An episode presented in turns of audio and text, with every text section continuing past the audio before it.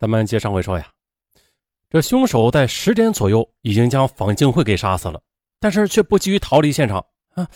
那他这么做，很显然的，好像还是在等人。等谁呀？是在等房清燕吗？啊，他将是凶手寓意杀死的最后一个人吗？当晚的房清燕因为下雨没有回父母家，因此啊，很意外的躲过一场大难。那按照这个思路啊，专案组侦查员们又再次找到房金燕谈话了。房金燕思前虑后说：“害我们全家的只可能有一个人，就是房继会以前的女朋友李江平。李江平，二十九岁的李江平是东城某音像中心的女老板，她给侦查员的印象就是精明善谈。侦查员他们亲眼的目睹过。”他在得知房金慧的死讯时悲痛欲绝时的情景，接着又通过交谈和侧面了解，侦查员们也掌握了他与死者一家人微妙的关系情况。这李江平跟房金慧是自幼相识的，一九八九年确立恋爱关系之后，便一直未婚同居在房家，两人一直经营着音像店。在房家时啊，因为种种原因，跟房金慧的母亲关系不和，跟房金燕也闹得挺僵的。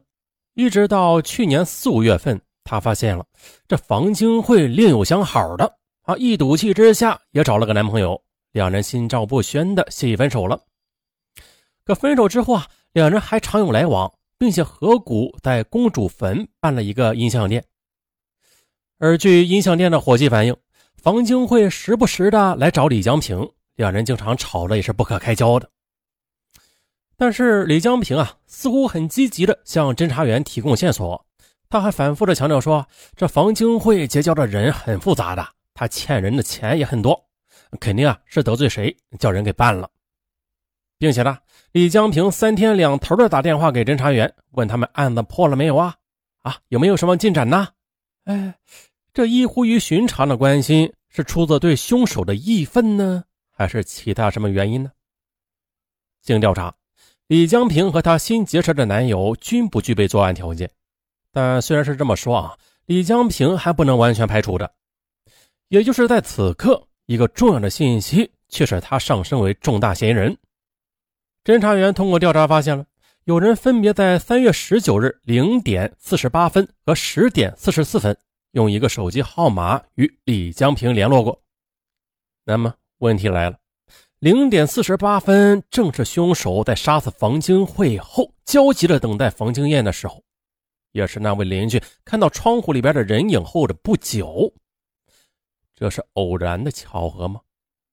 那么深更半夜跟李江平保持热线联络的又是谁呀？他们通话的内容又是什么呢？侦查员找到购买手机登记的机主徐某，他说手机的确是他的。但是几个月前让他的爱人寄给他的侄儿徐涛用了，一问徐涛在哪上班啊？侦查员愣了。哎呀，这徐涛刚好就是李江平公主坟音像店的业务员。哎呀，在案发后没两天的时候啊，这侦查员去店里访问过徐涛，对涉及此案的问题那是一问三不知。啊，这回徐涛是老实多了。侦查员询问手机的事儿，啊，随即呢向他宣讲了知情不举报、包庇嫌疑人要负法律责任。这徐涛擦了擦脑门上的汗，哎呀，终于说出了他所知道的一切。徐涛的手机在三月初就借给音像店临时工秦海松了。这秦海松啊，当时说他奶奶住院了，要求去陪床。再后来，李海燕又找徐涛问及借手机的事儿，还叮嘱他不要说出这件事儿。别人问起啊，就说手机丢了。令他更糊涂的是啊，李江平还让他把秦海松留在店里的几双鞋和身份证给烧了，还答应给他买个新手机，让他别给警察胡说些什么。啊，谁都不傻是吧？如果说他在这之前还糊涂的话，那么在那天晚上，秦海松和他一起给店里一个伙计过生日喝酒时，他终于明白了。当时。秦海松喝了半斤多白酒，问他：“你觉得李老板这人怎么样啊？”徐涛说了：“啊，挺好的，他待咱们也不错嘛。”可这秦海松却凑近他的耳根，小声说：“拉倒吧，留着点心。李大姐的心黑着呢。”徐涛不解呀，往下追问。秦汉松又跟他说，李江平答应给他八万块钱，让他把房金慧的一家五口给办了，并且呢，他那天跟表弟一起已经把这事儿给办妥了。好家伙嘛！当然了，这事徐涛也是揣着明白装糊涂啊。早在侦查员第一次找他谈话时，他便已经知晓了。但是啊，他是出于对得起老板、对得起朋友之心，向侦查员隐瞒了，是吧？你再隐瞒，那法律是无情的。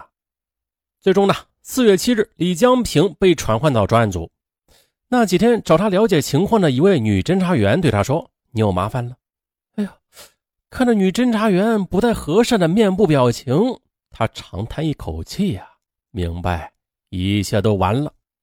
接着，经过审讯较量，李江平在交代了雇佣秦海松杀害房金慧一家的事实的同时，还讲述了他同房金慧及其一家的爱恨交加、恩恩怨怨的故事。